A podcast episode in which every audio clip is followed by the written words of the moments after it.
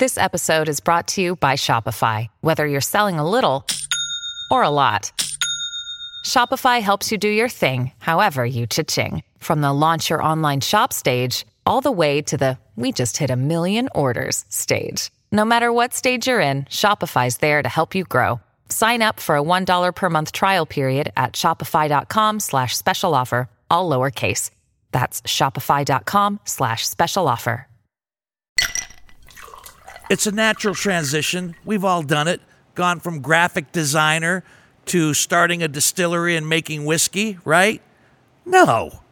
Tonight on Whiskey Business, Adam Hines and High Bank Distillery.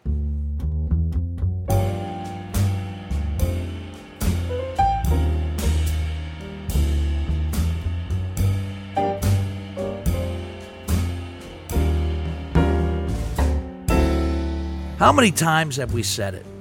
Probably on this podcast, at least a dozen or more. Do what you love and love what you do. If that is your lot in life, if you have succeeded in doing that, then you, my friend, are a success.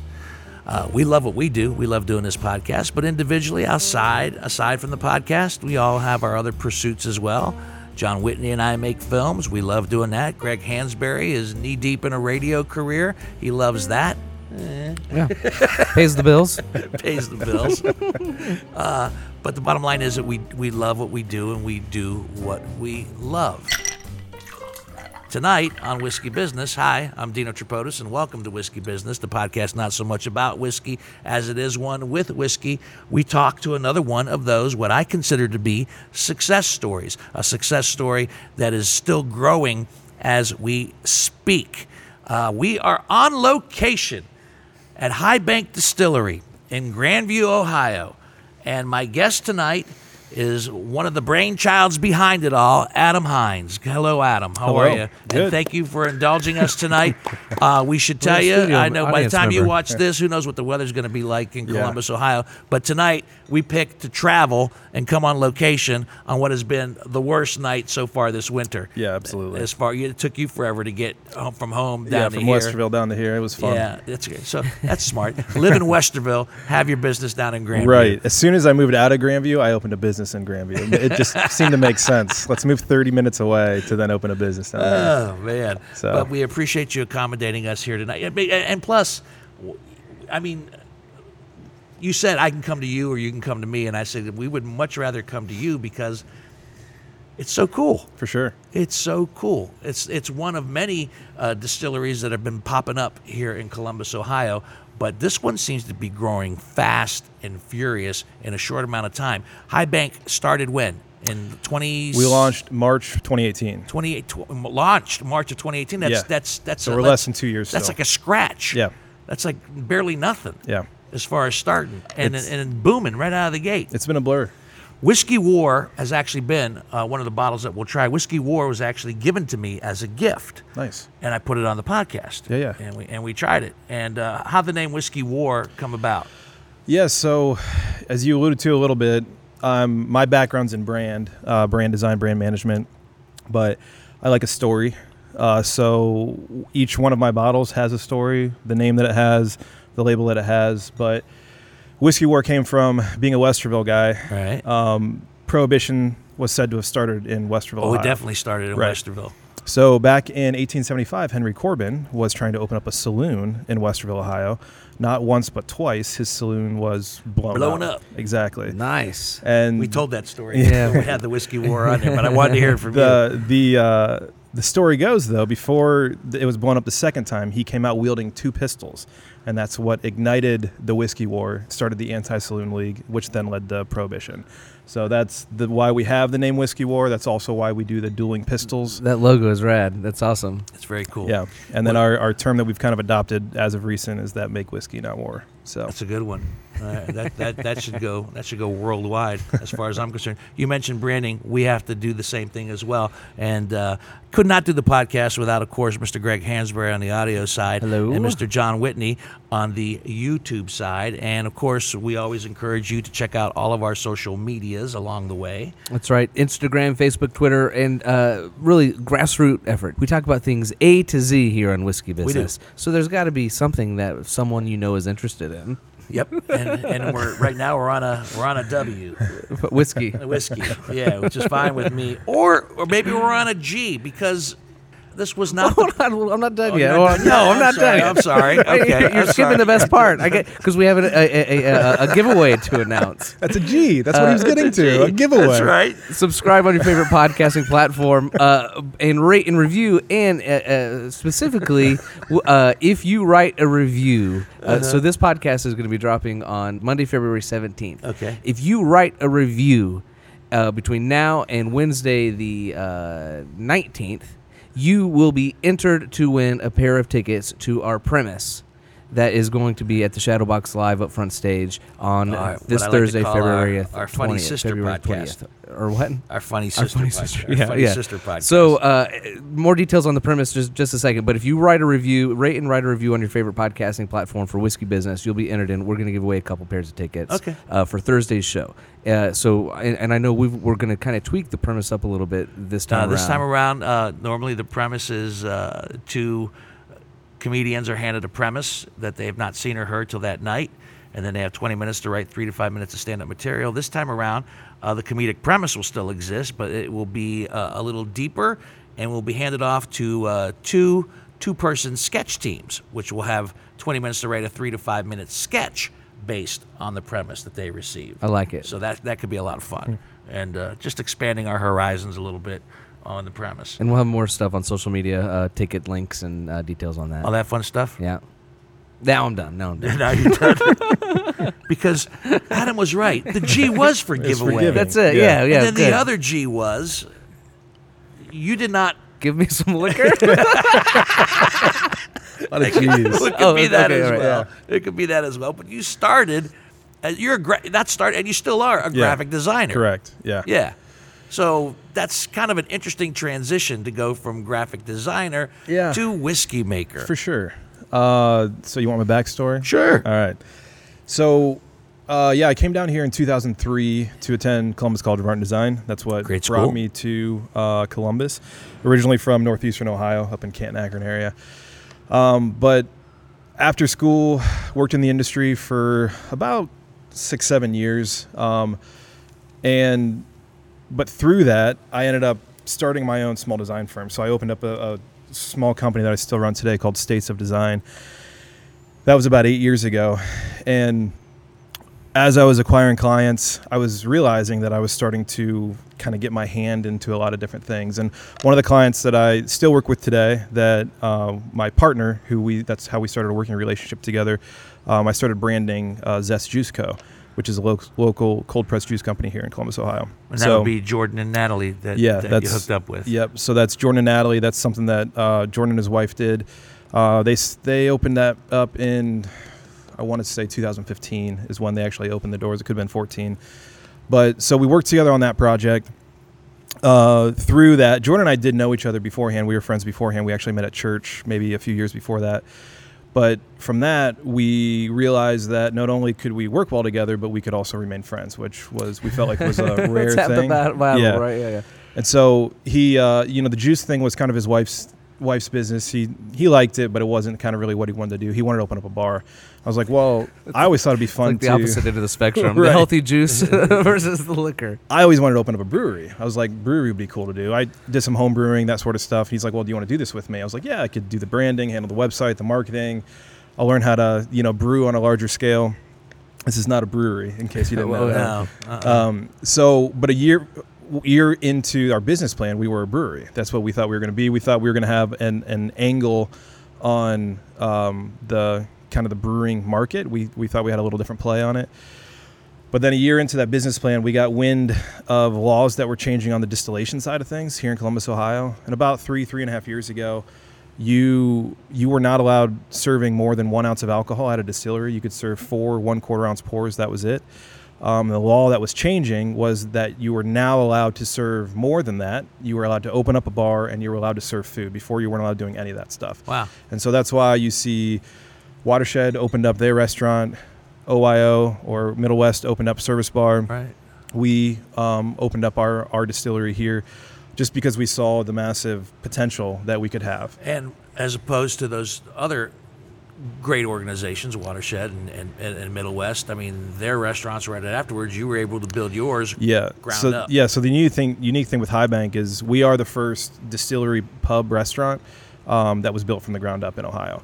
Um, so the benefit of that, I don't know if you can see from the the windows or not. We have our beautiful still right here in front of 14 glass, you know, floor to ceiling windows that then goes right into our restaurant. And so I'm essentially a zoo animal during the during the Right. week where you can go stand by the window and uh, watch, Watch me do stuff. And people, I seriously, I don't think they realize I can see them back. Yeah. I'll wave to them at the window, and they're like, Good. "Oh, like he's he saw me." Two-way mirror. Two-way mirror. Two-way, You can Right. see us. So, um, yeah. So, but even how I got into the distillation side of things, because when when I noticed that law that was changing, my passion was, had always been bourbon, like collecting bourbon, getting into whiskeys, all that stuff. Because your, your, your, your pops is Yeah, so my dad's lived in Louisville for the last Yeah. 15 plus years. And so, I mean, literally my first my first ever experience with going to a distillery was I used to ride a Harley, my dad still does. We were riding down in horse country down there, going around, going up over a hill, and I see this humongous black barn. And I'm like, what the heck is that? And uh, my dad and I stopped and we pulled in, and he's like, that's a rick house. I'm like, what the heck is a rick house? He's Right. like, that's where they age all the bourbon. We were coming up on Jim Beam. Um, Okay. So we pulled in. First ever tour I went on was Jim Beam. Went in, walked the whole grounds, did a tasting, threw some bottles in our saddlebags, and you know drove back to his house later that day.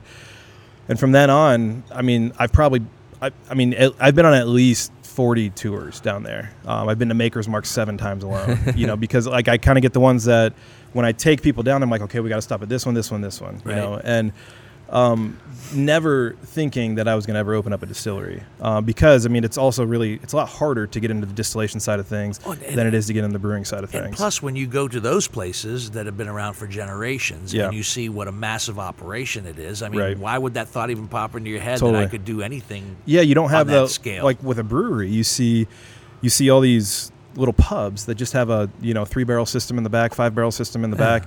And it's like, oh, that's it feels attainable because you're not doing mass production where you have this massive Mm-hmm. bottling line and all that stuff. Distilleries, you just did not have that as much, especially in the state of Ohio. You weren't interacting, you know, in in that way. So, um, but when the so when that law was changing, I saw that as an opportunity of like this would be much more down my alley. I, you know, I have a decent collection at home of research, I call it, and uh, it, it was. That's, R&R. that's, that's the word. That's the word I'm going to start using now for all, my, yeah. all my bottles. That's at what I told my wife. Research. Yeah, and then as soon as I hit about 150 bottles, she's like, "You still need to research." I'm like, "Absolutely, I still need to Absolutely. research." It's a, do you stop reading books? no. There's always new books. There's a story behind each one of these. That's a gr- that's a great. Y- y- I'm gonna use Yours. I'll take research. You take books. Yeah. This is a great relationship already. I'm digging this. So, um, yeah. So, so then I was I was tasked with the, I so I love to create. Like I went to art school, but more I'm just I'm a creator. I I went originally was an illustration major, then became a visual communications graphic design major. Almost switched into industrial design my junior senior year just because I loved packaging design, working with my hands, building things, and so I kind of saw the the aspect of being able to learn a new task like this and to create a new product as just that you know addition to creation Yeah. so and what's really fun and i don't feel like too many people can say is i mean i do literally everything I was going to ask. Yeah. I- is all this you? yeah Or so the branding design work all that stuff so like holding a bottle it's like okay i came up with what's inside of it i chose the packaging i designed the package i The physically bottle. filled the Yeah, bottle right. a lot of them i physically put the labels on all that stuff and i'm sending my product out when I look and when I look around here and I see some of the graphics that are on the walls, you know, we'll, we'll get a shot of it. Johnny will get a shot of it with his camera, but uh, uh, you have how the whole process starts from Yeah. the mill to mash to ferment. The, the, is that is that all your work Yep. up there too? Yep. And some of it, I didn't hand paint that, but like just like a month ago, I was like, you know what? Make whiskey not where I want to paint it up there. So I hand painted that up there. And people are like, you could do that? I'm like, guys, you forget that I actually went to art school. Right, Like, I right, know how to right. do stuff. What the heck is Moonshine University? yeah. So I had to figure And, out. and, and how do I enroll? y- You anybody could probably can go, teach there now. Yeah, I don't know. anybody can go Roll. take classes down there. So the task that I had to do with not there being a lot of distilleries around, Right. uh, you know, Central Ohio here, is figuring out how how do I distill. I mean, it's illegal to distill in your house. Um, people do it. I may or may not have had, had a hypothetical 15 gallon still installed in my garage for Yeah, three years. hypothetically. I, uh, Hypothetically. yeah, I, I have a hypothetical still in Yeah. somewhere. But, but even even that's drastically different. Like Down if the I'm creek. yeah, if I'm heating with a hypothetical electric you know unit inside, that's a lot Right. different than a steam jacket. You know the, Right. the flavor profile, that stuff Sure. is, is affected. So I had to come up with. I'm like, okay, I know we're going to do a, a three to 500 gallon system. What other distilleries around could I maybe build relationships with that have similar systems that I can go shadow, shadow? So then I that's what I started doing. I started reaching out to distilleries in Kentucky, distilleries in New York, and so I was up at Black Button Distilling in uh, New York for a couple weekends. Was shadowing Jason up there. Found Moonshine University down in Kentucky, which was a great resource, not only just for the class and the education, but it was the um, networking Sure. of meeting distillers from Beam and makers, and you know um, all of that. Moonshine University is it quarters or semesters? yeah, it's it's a per, it's a per class thing. It's, so it's- how many seriously? How many classes are there? They- I mean, how, they- how, how long can you actually go they to Moonshine probably University? So it's it's a they do it in a class format where there is it's it's these intensives where it's like either a three day or like some of them are like ten days, where you go down there, and I mean included in the cost of the class is a hotel room. You know they do like mingling events, all that stuff. The class sizes are usually anywhere from eight people to as high as like I think I was on one that had like 16 people in it. So they try and keep them pretty small, and then they bring in a bunch of people, and they focus the classes like a three day class I did just on fermentation, where we were just playing with petri dishes, playing with the different types of fermentation, seeing what we get to grow, and the different flavor profiles that those hmm. fermentations you know would create. Um, other ones, you know, where you're trying to take your product to market or how do you you know create a mash bill? I mean there's there's kind of this all different stuff that you can do. And so with my dad living like 20 miles from actually where Moonshine University was, it was easy for me and my family to even just drive down there, stay with my dad for a week. My wife and the kids could stay with the grandparents, and you know I could go to these classes. and Did, take you- did you Yeah. did you get an A? There was not a grading system. it's not it's not a pass It was fail. pass Yeah. fail, It's it was pass pass I have a fail. fail. certificate and a T-shirt. Ah, So- yeah. okay. Hell yeah. That's more than more than I got with my education. I cannot ignore any any longer this array of product that's sitting on the table with us. I mean, obviously, uh, when when when High Bank started, did it start with uh, the So- stuff that pays the bills, as they say, the vodka, the gins, and so, forth, or did you go right our, into whiskey? Our launch was vodka. This vodka, yeah, our vodka here, our gin, and our whiskey war. Um, so a little bit of backstory on our whiskey war. Our whiskey war is absolutely a blended product. We source barrels from uh, two barrels from Indiana, one barrel from Tennessee that we bring in here, finish age on site, and blend together. The Right. whole reason for that is I am a bourbon guy. I love my bourbons, but I don't love baby bourbons. I don't love bourbons that aren't aged properly. And so there's you, no ref- way you refuse to put one out that way. Exactly. And so what I wanted to do is I didn't realize how much I actually enjoyed the blending process. It took me about nine months. Um, I sourced over 50 different barrels from 50 different distilleries. And what do you do? You just like look online and they got a catalog and you you so there's different companies know, that you yeah. can like reach out to. Yeah. Um, if you have your DSP license, your distilled spirits uh, production license. Sure. Um, if you have that license, a lot more doors open up to you to be able to get samples from stuff Mhm. because it's technically again illegal to ship and do all Right. that stuff. So Unless- he and I couldn't go down to to uh, in, go to Indiana and and and pick out some a barrel. whiskeys and source and, and make our own whiskey. You could not unless they barreled it or unless they bottled it for you. like you Mm, could not physically take a barrel away. Right. Um, you but you could take they could bottle it for you and label it. So we can it. go out and pick some whiskeys and say we want to blend this, want to blend this, and Exactly. let them bottle it for us and, and come and home then with you have to own. pay for all 220 bottles. And then 220. a lot. so like like Woodford does that. You can they call it. I forget what what program they call it. It's like the Um, Italian club. You guys bought a, a barrel. We did. We we bought. Was a, that we Woodford, went down. though? That was somewhere else, No, though. that was uh, a lot of distilleries do we it. We did it Yeah. with uh, Russell's. I mean, it ends up you end up Yeah, paying yeah, like yeah. depending what your yield is, you pay anywhere Yeah. from 10 to 14 grand usually, like a barrel, Right. Because you're literally bottling. You're you're paying the retail price for the bottles that you get out of it. It's just your own barrel pick, and then a lot of times they give you the barrel, you know, afterwards too, but it's empty. Uh-huh. Um, so So if we wanted to make so- whiskey business whiskey, we could we could technically do it, but they'd have to bottle everything. You could technically do it, or you could hire a distillery to do it for you. I know a guy.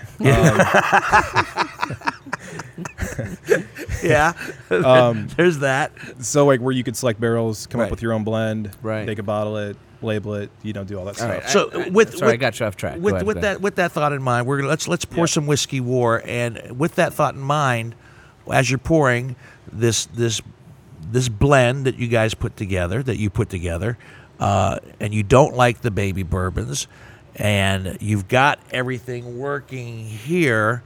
Are we letting any type of cat out of the bag to say that High Bank would is it will eventually we're- have their their Oh, own? Yeah, we will absolutely. So I mean, that's the whole point of whiskey war is to allow our bourbon, to, our bourbon, our bourbon to age properly. Um, I ideally, it's going to wait at least three years. Like, our it'll have at least a three-year age statement on it. Um, I would love four, but more importantly, it's going to come out when it's ready. Um, I, I, I mean, it's not an exact science. I can't when I put it in, I can't say this is going to be ready in 3.25 years. You know, it's going to be tasting it after the seasons and the expansion and contraction that happens, you know, throughout the years um, to figure out when it's and you're actually aging ready. it here. Yeah, on- we have on- it. We on have it on site. We have it in the corner of our building in an untemperature controlled room. We keep the doors shut, where we can um, let the cold air in and out. Well, you said uh, from untemperature. untemperature controlled controlled room. Oh, yeah. So like this area, we have heating units, Sure, so sure, it's not sure. freezing cold in here. and The pipes don't freeze, but in that It's like a corner of the garage building back a there, yeah, it's basically just an open window all the time that lets the cold air in and out. So this blend of uh, this this this whiskey war, the one that you started off with, what what are we uh, what are we getting a, a lot of here? So this you'll get spicier pepper notes on the Yeah. front. You get so also intentional. higher rye content. Yeah, I wanted to blend a rye heavy blend because my bourbon is going to be a uh, wheat heavy bourbon, a sweeter bourbon, and so I wanted these products. I didn't want when High Bank Bourbon's release for Whiskey War to necessarily go away, and it's Sure. absolutely not going to go away. Um, it's been a huge hit so far, and so I wanted the products to be very different. And so this is intentionally a rye heavy blend. It's about eighty percent rye. yeah, um, I, can- that's I in can it. taste So- it. That's good. It's still got a And like little it. sweet kick to it, though. Mhm. You know, you can smell this. And what's I- interesting, and we'll go into it next. So, Whiskey War, this is what's made for the masses. It's at 88 proof. What most people, you know, like it under that 90 proof when they're drinking something. When I blended it, I blended it off of barrel proof. So this is at one. This one's at what 119.5. They've come out as low as 118. This is the highest it's come out 119.5.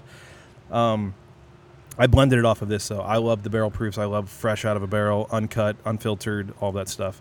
And so, and even if you leave a bit, a little bit of your whiskey war on the table and you drink them back and forth, Yeah. where this has, it's just, it's, it's a totally different feel in the mouth and even flavor profile, you know, that you kind of hit. So where when you talk about that sweet note, I think this one actually hits sweeter than the uh, than the whiskey war. Um, I recently sampled the the barrel proof, and as much as I like the the whiskey war, I mean, obviously, I I get what you're saying. Out of the barrel is just an entirely different Yeah. experience, and it's a, do, you, do you do you find that to be the case in all the years that you started, you know, from when you started drinking whiskey? I mean, what did, was it your old man that turned you on to whiskey, or did you find that on your own? Well, There's an interesting mix here. You know, I've heard a couple things that Yeah. you said from the bat. You know, your dad lives in Kentucky, Mm-hmm. drives a Harley. You had a Harley, Yep. so there's a couple of dudes Yep. on the open road with saddlebags and hitting distilleries. And then earlier you mentioned, you know, uh, y- y- your partner Jordan, you met in church. Yeah. You know, so sure. so. Uh, Harley guys can go to church. I, I didn't say It's that all Harley good, guys man. can go to church, but there's like an interesting blend of a guy here. Yeah. So- it, it really is. Uh, even my my first job to talk about drastic differences. So right out of school, I was a graphic designer and then became the creative director. I worked at a church. That was my first job. So I worked in Vineyard Columbus up in Westerville, Ohio. Um, it's a large, it's a pretty large mega church up there. While I was there, I mean, there was probably about 8,000 members that were, or 8,000 regular attenders every single weekend.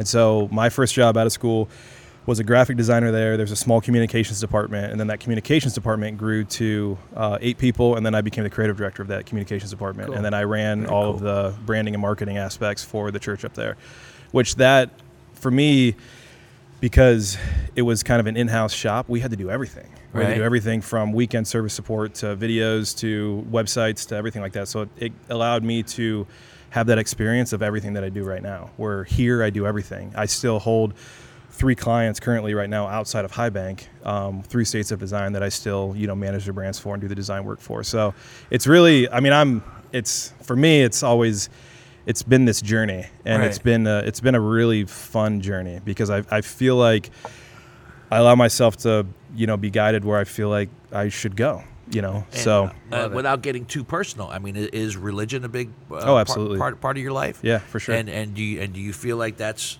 that's done its own type of had its own type of purpose and influence in how you've made decisions?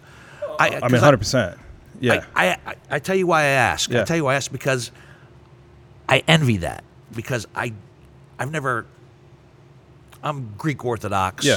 You know, very strict tenets as far as how Yep. Forced to go to church Yep. and long, very long. grew up drinking grew up grew up drinking ouzo yeah, exactly. Yeah. And and so uh, when I, when I talk to someone who has that aspect of their life opened up a little bit, Yeah. I, I get a little I get a little envious because I, I don't don't know what that experience is like, and I don't know what you have to do to open yourself up to do that. And then you know when when you think about uh, the stereotypical churchgoer.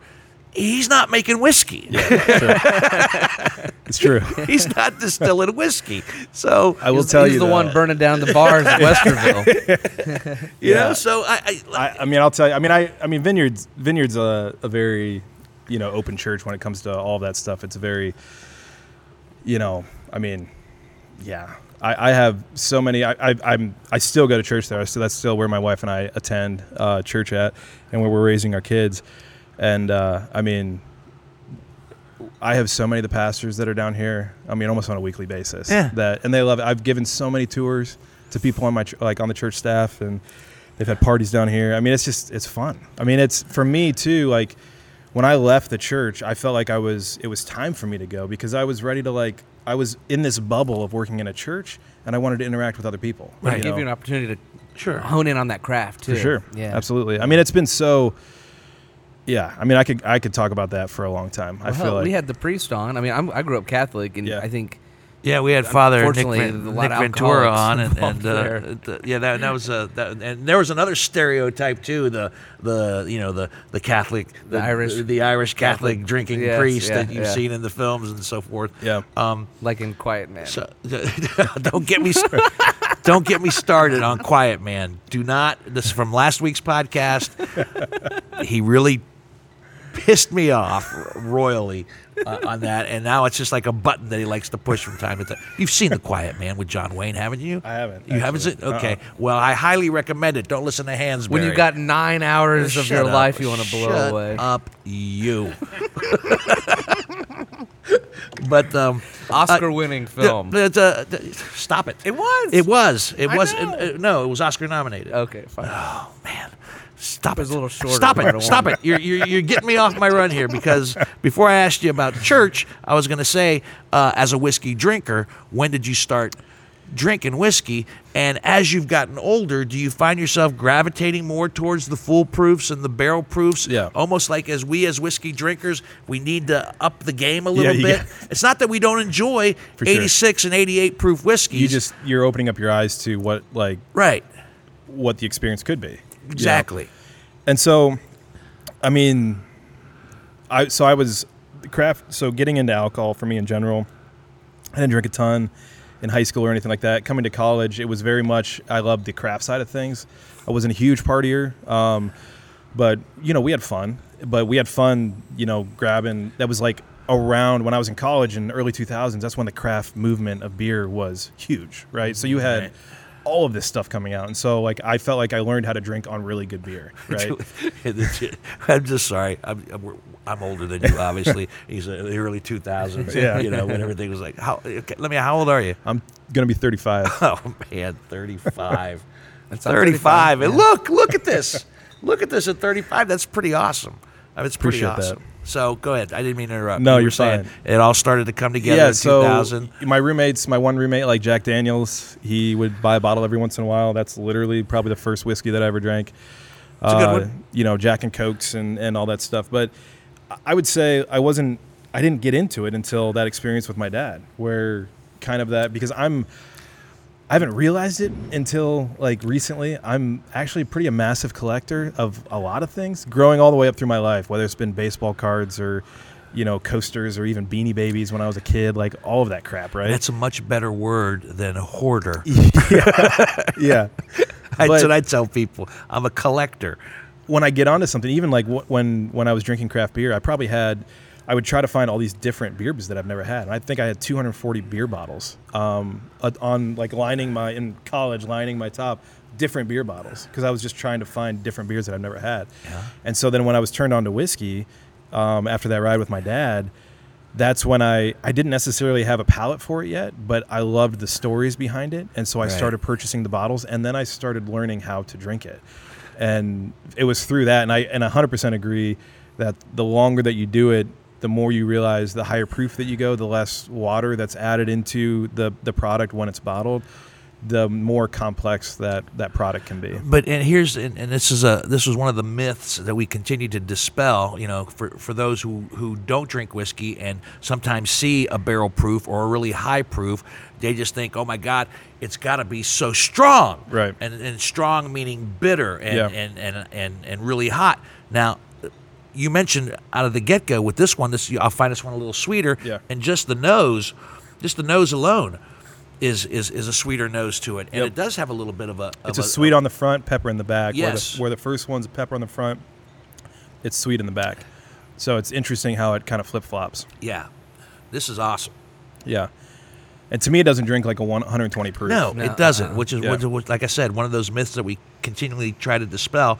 That if you see a high proof uh, bourbon whiskey, uh, you know, don't don't be afraid because you you you'll be pleasantly surprised at Well, how I some think of people them are get so- afraid by the price too, because you know a lot of them you're you're paying 50 plus dollars for Right. them, and but the real the reality is too, you're you're getting the same bang for your buck essentially. Usually, yeah. you know, not not all the time, but And the whiskey war, I mean, that's that's a very reasonable bottle. yeah, and yeah. This is wa- 36. This is 49. That's- yeah. This is 47. Yeah. Okay. And we we we make it's not a joke. We actually all the I think this is our hundredth and twentieth bottle on the podcast, if I do the math correctly. And we always say that we like we we we've gone with bottles that were fifty and over, but we always like to find Yeah. those bottles that are fifty bucks and under For sure. because not everybody has, you know. The, the income to just throw to, to buy a, Right. an 80 125 dollar bottle and to like week take a risk on it, Right. Because that's the thing Might too. not You like don't, it. you might not Yep. like it. That's Yep. that's the thing. I mean, yeah. But for a hundred bucks, you buy two whiskey war barrel proofs. Good to good, go. yeah. That's a that's a sound, That's a good- sound whiskey investment. It's a fun weekend. yeah, it's a, it's a we- just a weekend, just a weekend.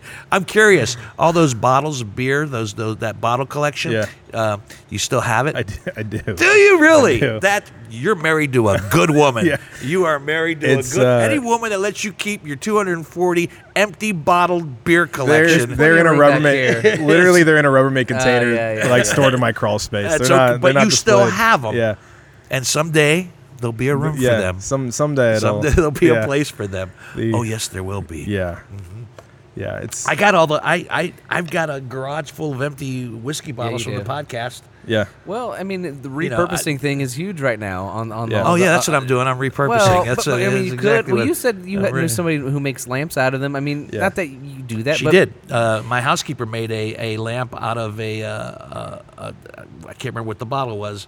It was a big, but the base of it was a really thick glass bottle, so Yeah. it was a good base, and she made Yeah. a great lamp out of it. I've got a bunch of old vinyl records. They're like Barbra Streisand, a bunch of, you know, Lawrence Welk records that I don't want or listen to, but I want to repurpose them somehow. I yeah. don't, you know, I, I, just can't get I always envision like with collecting the beer bottles that someday in my garage, whenever I would build it, that I could have an accent wall of just beer bottles, That'd be Like, awesome. where you could literally fill the entire thing, you know, head to head to head to toe with with beer bottles, and it would just be a cool Your man thing. cave. Yeah. Yeah. And now I want to do the and do the other side of the wall with whiskey bottles. Real quick, would you ever want to? I mean, you've been talking about the craft beer scene. Is there any aspirations down the road to do a dual distillery brewery thing? Is that a thing? I don't even Um, know. I think people do there's that. so I don't know of a distillery that's gone under the brewery side. I know some breweries that have gone to the distillation side. Especially Right. there's one down in Cincinnati. Um, I think one of the things, especially as an entrepreneur, I need to stay focused. Sure. Like like there's a lot of shiny things out there, and it's really not even well. like that we're just doing one thing, but it's like. I mean, because we have a lot of ideas, Sure, you know, sure, we have sure. because we just really because we thought about that uh, actually. It's like we have the equipment, the front end equipment, the mash tun, the fermenters, all that stuff is essentially what you same. use to make beer. You just need to add, you know, like two pieces of equipment, and then you could be kegging, you know, kegging your own Sure. beer. Um, but is that what we want to be focused on, especially when there's 60 craft breweries just in Columbus, Ohio Right. alone? And what is that going to do to sell it here? Yeah, we can make great profit off of it because beer, you know, Boom. breweries make a great margin, Yeah. but. I feel like that we feel like that would more just be a distraction Sure, to what we're trying to do. No, I, I guess I've never thought about that. I'm Yeah, because the, the reality general. is too, um, this is a small operation back here. It's me and one part-time employee that does Mhm. everything back here.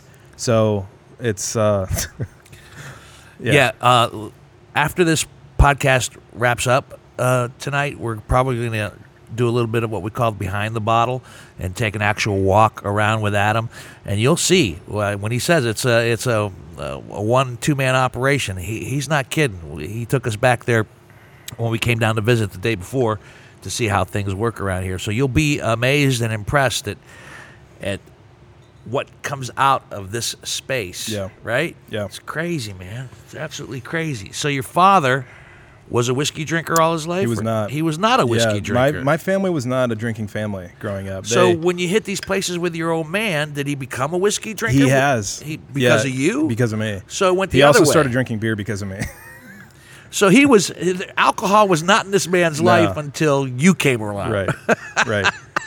Yeah, I mean, my my parents grew up drinking. They would drink wine every once in a while. You know, maybe once What'd a your month. you dad would do see them. for a living? My dad's a IT project manager. Yeah. Um, and now he he retired and he does his own like um, dustless blasting restoration business down in Kentucky.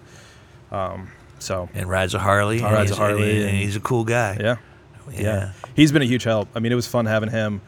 I bet he loves it. Yeah, I mean, he he drives up here whenever I need him to, which I greatly appreciate. And uh, there's still there was, I had to figure out a explosion proof pump, like a week before we were opening because I was like, wait, how do I get all this whiskey out of these barrels?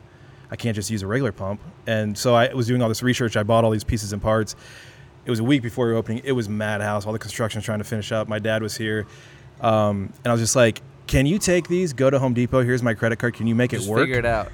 Two hours later, I had a working pump, and we were pumping whiskey out. I was That's like, awesome. We're Wow. still using that same same pump to pump our whiskey. Thanks, out. Pop. So, yeah, it was great. That's so a great story. yeah, yeah. Uh, I'll never come to the rescue for my child in any situation like that. I am like the worst handy person ever. Creatively, I can get together with John and you and kick ass. You tell me, take all these to Home Depot. Here's my credit card. Just come back with something that works. Yeah, Yeah, I'm sorry. it's No. uh, it's it's been Fails. fun with fails. with my family. I mean, it's in in general. I mean, everybody's been super supportive um, of everything. I mean, obviously, especially you, my wife. you- how, how old are your kids? I have a f- almost five year old, a two and a half year old, and a six week old. Okay, so let's go with the five year old. Does the five year old know that daddy makes whiskey? Oh, yeah, she tells everybody daddy makes bourbon. Yeah, what's my dad? She, she goes to the bar and orders a white milk neat. That's awesome. So she, I love that. my oldest, like, Oh, th- man. So my my two older girls, they both love the distillery. I So mean, you know, as time passes on, Yeah. and when it, c- uh, that that- that high bank will be in good hands. yeah. And when you pass, she already it talks down- about that. She's like, "Daddy, when I own high bank someday," I'm like, yeah. I she's, want my "Yeah, she's milk awesome." Neat. I'm gonna have to steal that one for the kids. That's awesome. The Midnight Cask. Yeah. That's a fairly new addition to the yeah, we to the- added to the, this family. in uh, early November. Uh, this is something I've had in my back pocket for uh, a year prior. Then, because of the lovely government shutdown last year at this time, Yeah. I couldn't get my label approved, which then made it a summer release. This is not a summer whiskey. I didn't want to do it in the summer, so then we waited until November this past year to actually release it. and this has been there's been a lot of uh, distilleries having fun, for lack of a better word, by uh, putting this product into uh, into into port wine barrels. into wine barrels and stuff like that. But this Yeah. is the difference on this one and why this is a unique product is um, because it's not in the barrel. it's barrels. not in a barrel. It's- so what we do is we physically m- take our whiskey war barrel proof and mix it with a port wine. with a por- mix actually mix it with yeah, the mix wine. it with the port wine. Yeah. So you've not had this yet. No, I, Oh, this dude, is what you- you've been talking about since yeah, yesterday. you're gonna, I'm you're So gonna, really you're there's- gonna, you're gonna there's love this. one other- You're, you're the you're the host. You should pour. Because I, yeah, I, I love, uh, I, I got hooked to this stuff um, for the Angels Envy rye, which is very sweet. So I'm, And I'm uh, hooked and to that and, stuff. and you like the. The- You like the, the sweetness of the, the basil Basil Hayden. Hayden. the- So, So the I mean, that's the thing. When I was before I owned a distillery, Basil Hayden Rye was something that I never went to when I wanted to. Obviously, like, hey, I want a glass of whiskey. Um, but there was this. I'm I'm super lazy when it comes to cocktails. I don't make cocktails. My cocktail is a whiskey over an ice cube. It's like the the, He's the like- most he's like complex my I get. Brother from another I mother. love it. I'm the So- same way. I'm not a big yeah. craft cocktail so, person. but when I would drink Basil. Hayden Rye, dark Harley rye, I'm like, family. this is kind of like I'm drinking. I felt like I was kind of drinking a cocktail because it was nice and sweet. And then when I opened up a distillery, I was like, hey, maybe I could try to make this because I saw it was a mix of Kentucky straight whiskey, Canadian whiskey, and uh, port wine. And so right. I Super uh, smooth. I took my barrel proof, went to Giant Eagle, bought 12 different bottles of port wine, and started playing around. And you know, I probably tried about 30 different port wines before we finally landed on which one we were going to actually use. Um, Because it's not too sweet. Because that's Yeah. the thing about the Angels Envy rye. It's Right. delicious, but you have more than one pour, you're it's over over overkill. yeah. Still has a nice burn to it. Yeah. Um, it's at Uh, 82 proof. Oh, Literally, you this that- is. I don't. See, I don't even feel a, a, a, So, a burn on this. I if you would, No, if you would so drink it's it, smooth and sweet. if you would drink it um, before, you would have barrel proof. So your palate's already used to that, That's you know, 120. True. Good point. Um, if you would drink it like first thing off, you would feel a little bit of burn, but still, it's super sweet. It's glo- I, I almost describe it as glossy, like it has this really nice coating, and you know how it hits your mouth. What kind of cocktails do you make with this?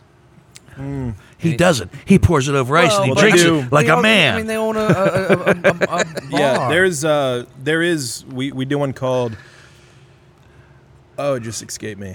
Um, uh, with man, the what do they call it? With it with uh, with the Midnight Cask. Yeah, what is it? I might have it on the cheat sheet. Yeah, what's here. it on the- Is it the Dark Knight? the Dark Knight. The that's Dark it. Knight. Yeah. nice. yeah. So we just started making that one here. Um, yeah. There's it's one been a up popular your one. Aperol alley.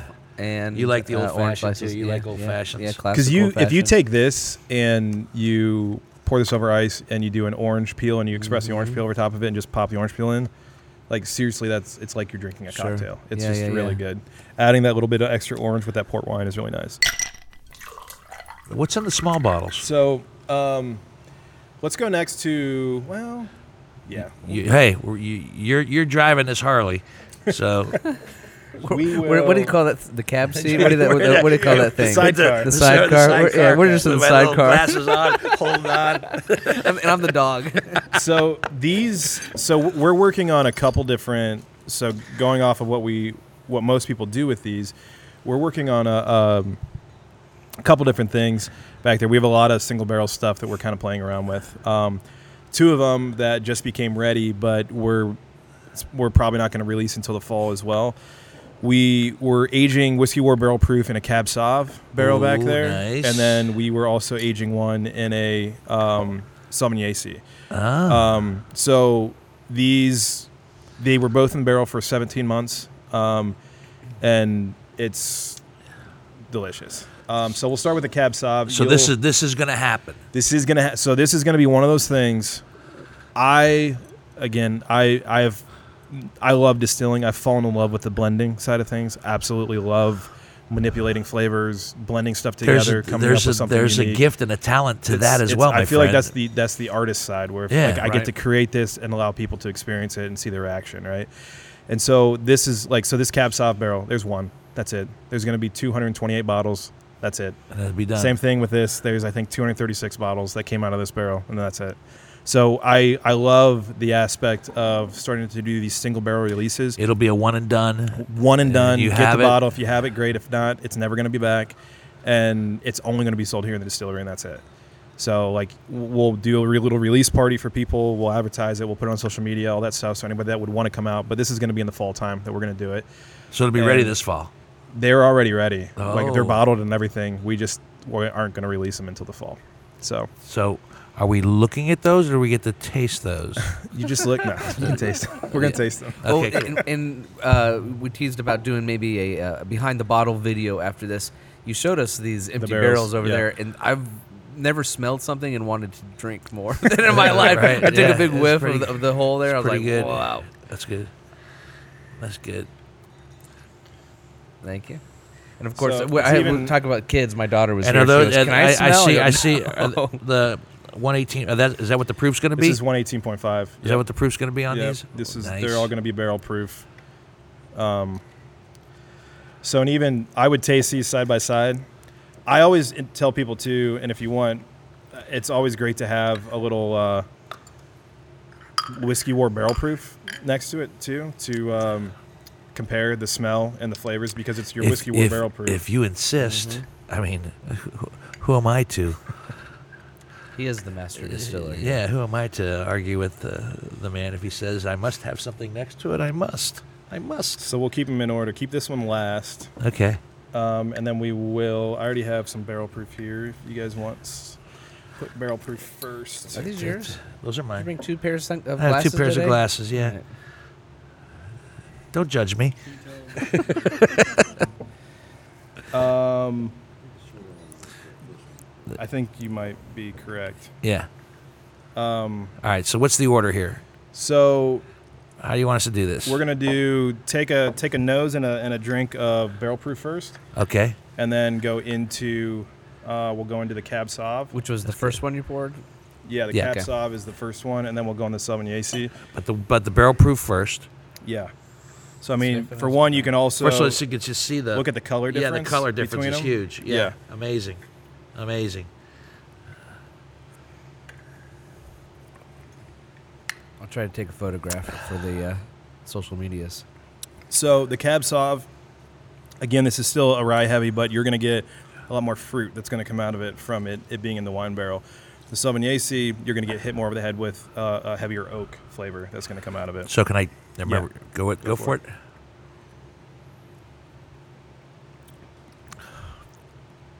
Right? Wow. Wow. Yeah. I'm, Especially like you said after yeah. after the barrel proof. Like how drastically different it is by just aging it. Wonderfully drastically yeah, different. For sure. But but in a but in a beautiful way. Yeah. Um Obviously, we'll, we'll we'll stay in touch after this podcast. But yeah, I'm getting one of those bottles. I'm getting I'm one of those out bottles. I'm November. getting one of those bottles. Uh, This is the, the yeah, these are both they're both one eight, both 118, but this Yeah. is the The we- cab sauv was the first one. Cab which Sauv was the it, first one, and that one. Sauvignon- Sauvignon C. and now and now we go with this one. Yeah. And this was supposed- supposedly a little oakier, right? Wow. Yeah, less fruit on the front, more earthy and oaky. That hits you. How long did it take you to uh, good. Find this It's combination. dry. It's good. Well, it's more of so we found some really really good quality of the wine bottle or wine barrel is key. right? Where you're sourcing the the wine barrels from, and Because and then how long? Because you can absolutely overage, uh, and that's why they're pulled now. I thought that they were going to need. so you I tasted as you them. go along. Yeah, I, I would taste every month. I would taste to see how the progression was going in the barrel. Um, and November, when I tasted them, I, that's when I thought like, okay, I think that these are going to be ready in September. Like it's going to go through the summer, go into the barrel again, hit a cold snap, come back out of the barrel, and then I think we're going to, you know, be ready to pull. Well, I kept doing tours with people, and I kept doing small tastes throughout the time, and I was noticing this drastic flavor progression just over the last two months.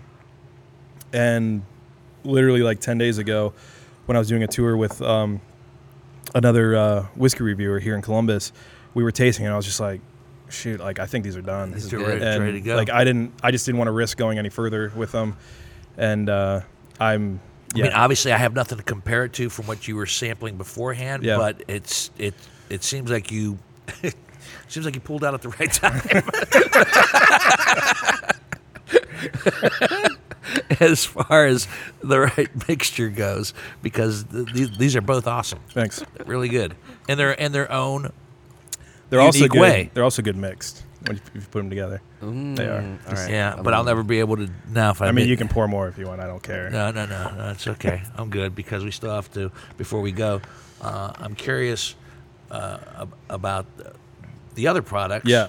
as well that we so want to get to. we can absolutely get into those. I will just say now your palate's shot. Sure, it's done. Drinking- drinking it's one- done. The palate I'm record. You know what? You know, but the, I, I, I'm sure they're going to taste great because, duh, the whiskeys have been great. I'm more interested in the creation of the names. Like we, we Yeah. teased this before you walked in on Facebook Live. Yeah. we The had professor. this. We, we had the professor up here, and I was like, "Why is it called the professor? This is the rum. Yep. Why the professor?" So uh, Dabney Horton was a professor at a university. Moonshine University. no, a, a prominent Central Ohio university that maybe uses a Buckeye leaf as their uh, uh, logo sometimes and a big block O.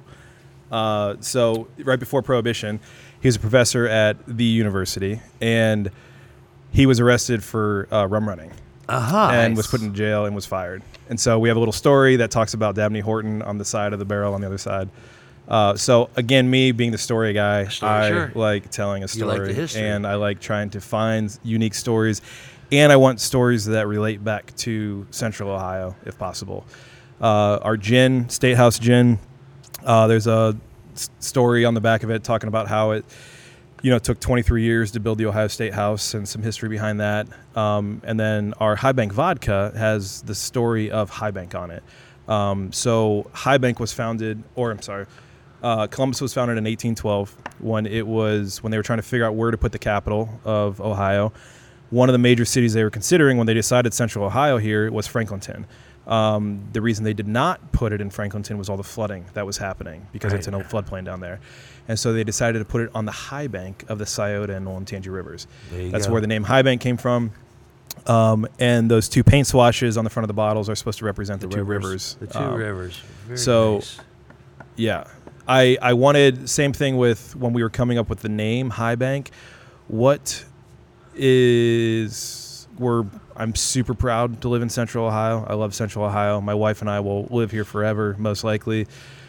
What can be a Central Ohio brand, but it doesn't tie us to Central Ohio as we continue to try to expand throughout the market. So if we're a Columbus Distilling Company, you know, all of a sudden you start pigeonholing yourself into Central Ohio, Right. and you're especially not going to grow into Michigan probably because nobody's going to want to buy your stuff. But high bank, yeah, is a whole different thing.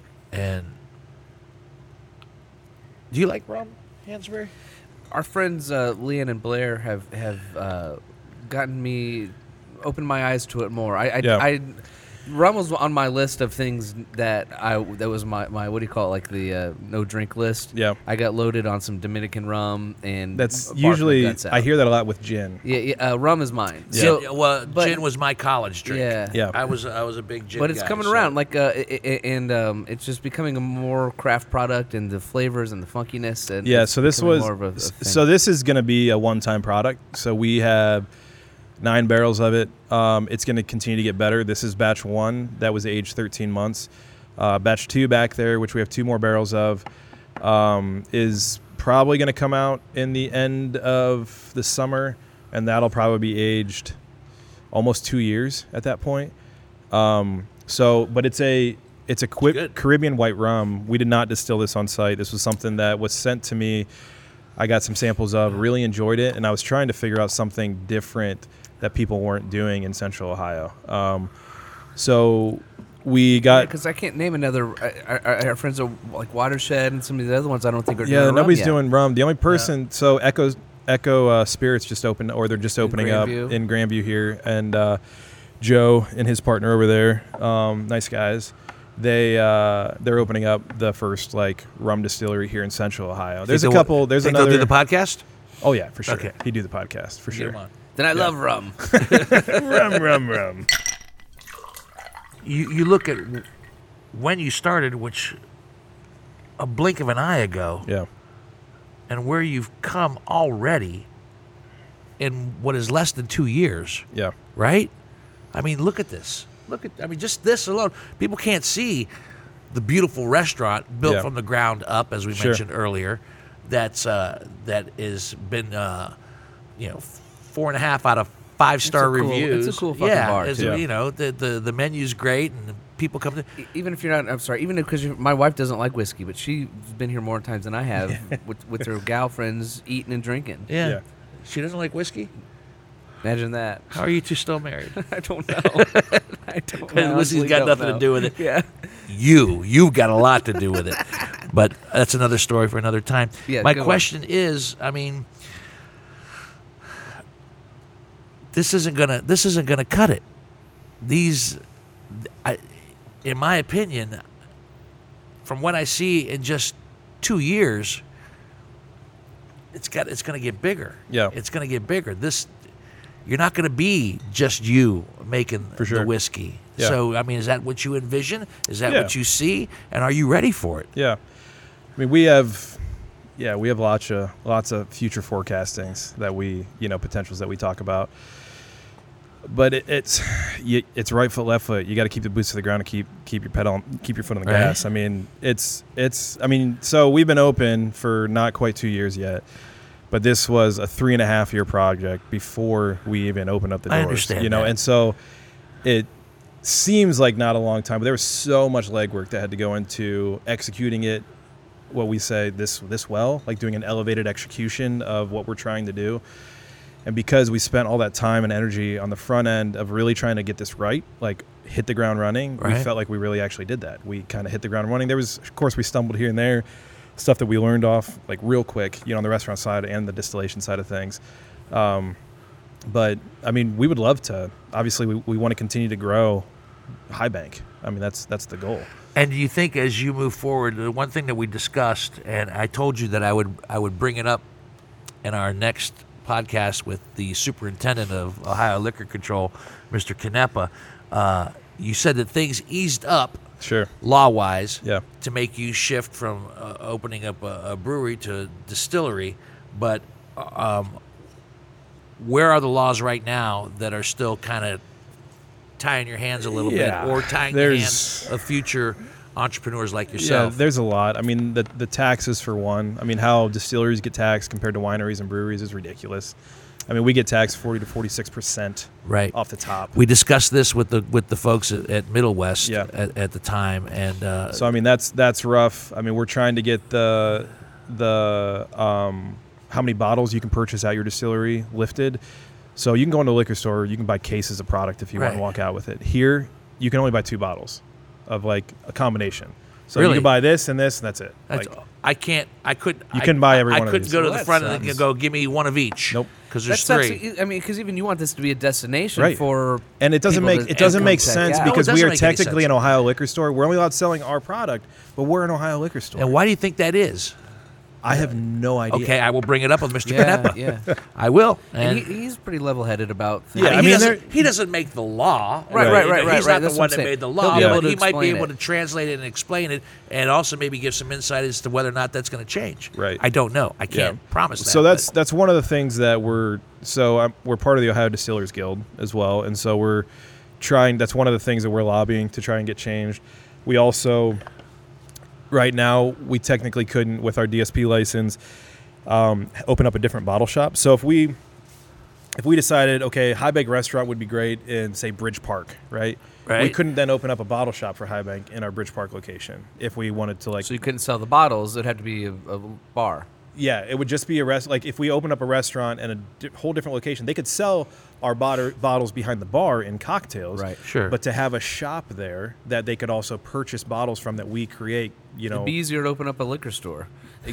yeah, I mean that's, yeah. that's so essentially it's it. a- I can't buy three bottles of a high bank product here, but I can go to my liquor store And buy as many and as buy as many as I want. Yeah, as that many as makes you no sense Makes at no sense at all. Makes no sense at Yeah. all. And then you're not making as much dough, most likely. One No, that's the th- well. I mean, because does that Ohio's matter? liquor control state, it does not It matter. If you buy it here or if you buy it at the liquor store, we Oh, make the exact same on every single bottle, and the prices, uh, because of Ohio being a liquor control state, for every single bottle, it's it's supposed to be the exact same every single liquor store. So you're not going to find a better deal, Right, you know, right, something yeah. at one place or another. that is the one thing I do like Yeah, about Ohio. For sure. I like the control state because Fair enough. I was uh, talking to uh, uh, a friend of mine. There was a liquor store in Chicago that said, in order that, and because Illinois is not, they had a, a a note, or you know, you have to buy hundred dollars of something else if you want to buy this particular bottle, which they had in, in short supply. So they're basically, you know, extorting you Yeah. to buy other product in order to allow you to In buy the- Chicago, extortion. I know it's crazy. It's crazy, but that's bullshit, you know. So, but Yeah. uh, I have one more question for you before I toss it back over to Mr. Hansberry to help us close things out and reminders. Um, as I sit here and talk with any guest on any on any podcast, you know, I, I listen and I absorb and I kind of get an idea of what they're about and uh, and and where they're going. And if I don't know where they're going, I like to ask. So I see you as this graduate of CCAD, uh, a graphic designer, a creative guy who gets the idea now to, to create something else that is near and dear to him, that he knows and loves. And you're only 35 years of age. So with this up and running and still growing, I'm very curious as to whether or not there's still something else that you want to do before this journey is all said and done. Yeah, I mean, I'm always open to opportunities, and I think too with my my business partner Jordan, we we talk about stuff all the time like that. I think one of the things that I like, honestly, so I, I work a lot, but I I try to work around the most important thing in my life, which is my family. So when I'm you know waking up at four doing design work my kids wake up at 6.30 make them breakfast get them ready for school drop them off at daycare come down here you know work until 4.30 go back home do dinner do bedtime which i do every single Right. night to then come back down here and continue to work like that's that's my life because i don't want my kids and my family to ever um, sac you don't have to sacrifice Right. you know i would rather be the one that's sacrificing on stuff like that and so any decision that i would continue to make like moving forward that's always my biggest filter you know of like where i should be going. Because it's not i mean money's money. It's not it's not worth you know sacrificing my family over. But is there stuff that i would want to do? For sure. I mean i have i yeah i have i have lots of ideas I bet you have lots of ideas, and being the graphic designer that you Yeah. are, lots of ideas that don't, that don't involve this current this current Right. business right here that go back probably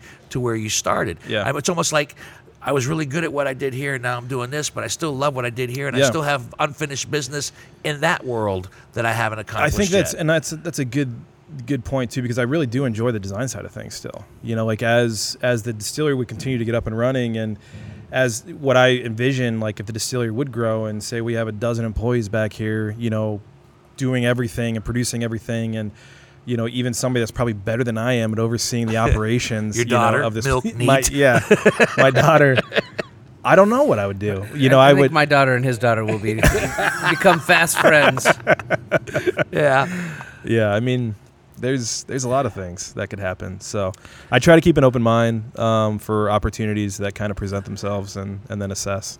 Well, I, I want to thank you for your time, to, especially after hearing that rundown of your day, getting up at four, doing some graphic designing for you or forever who you're doing it for, Yeah. the kids, and then boom, boom, and then to actually spend some extra time here at night with us. Well, I appreciate the flexibility. uh, um, our flexibility? No, well, I told you. and I appreciate my wife, Uh, yeah, who is yeah, with my kids right now. yeah, putting absolutely. them to bed. Yeah, Good, good husband. I Yeah. well, I will I will say I wouldn't be able to do any of this. Even like when I left to do my own thing for design firm, my wife's a great provider. I mean, she's she's a teacher, has great benefits. It like it allowed us allowed me to take the risks to do what I'm doing.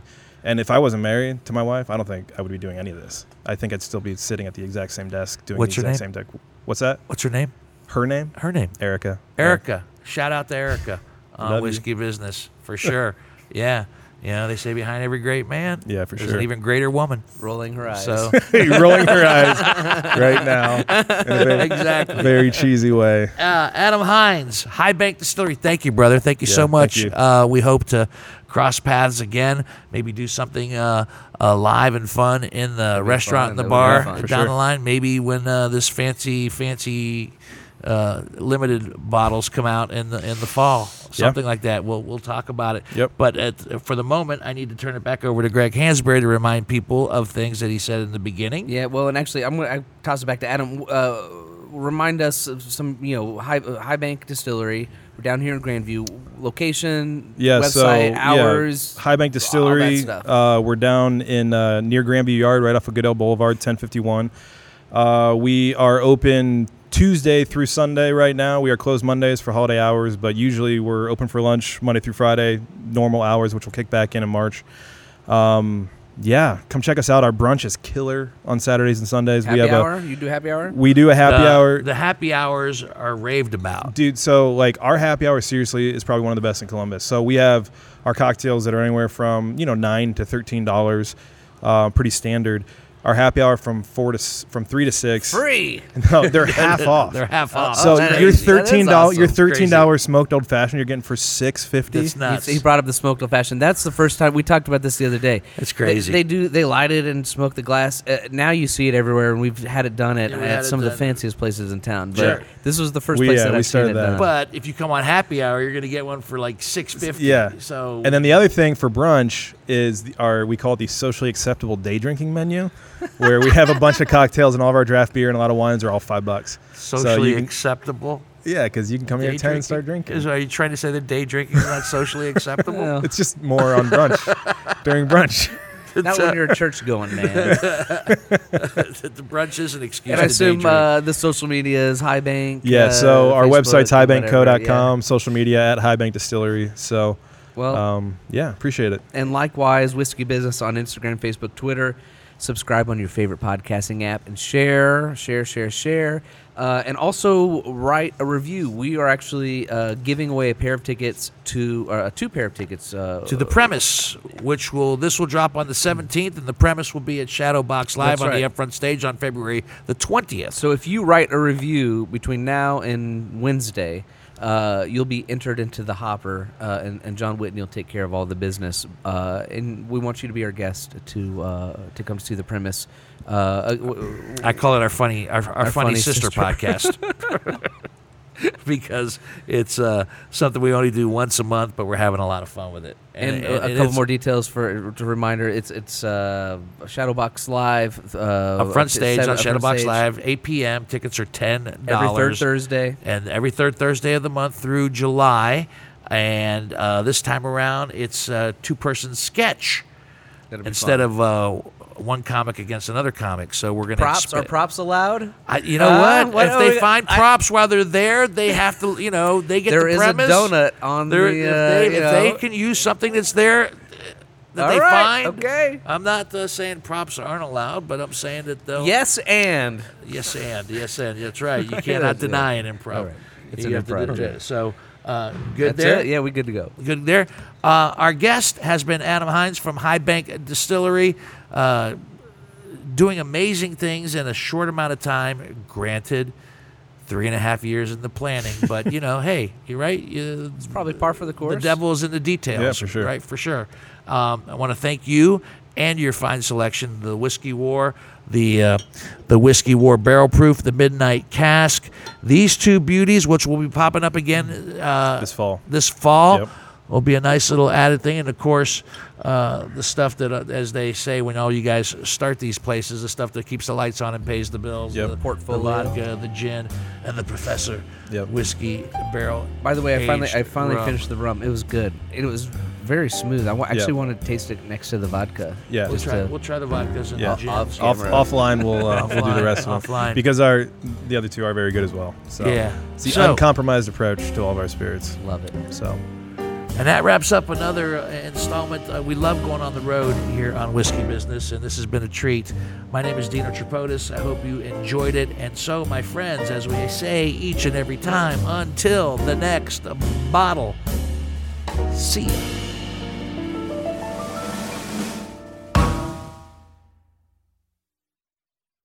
You've got questions, we've got answers. Business leadership, ownership, and sales can be challenging. Tune into the Accelerate Your Business Growth podcast to learn from the world's experts. Join me, your host, Diane Helbig, as I chat with people who have expertise in various areas of business. You'll enjoy the lively conversations that are focused on providing you with the ideas, tips, and suggestions you need to realize greater success. Get what you need for your business when you need it from the people who have the answers. Accelerate Your Business Growth is part of the Evergreen Podcast Network and is available on Apple, Spotify, or wherever you listen to your favorite podcast.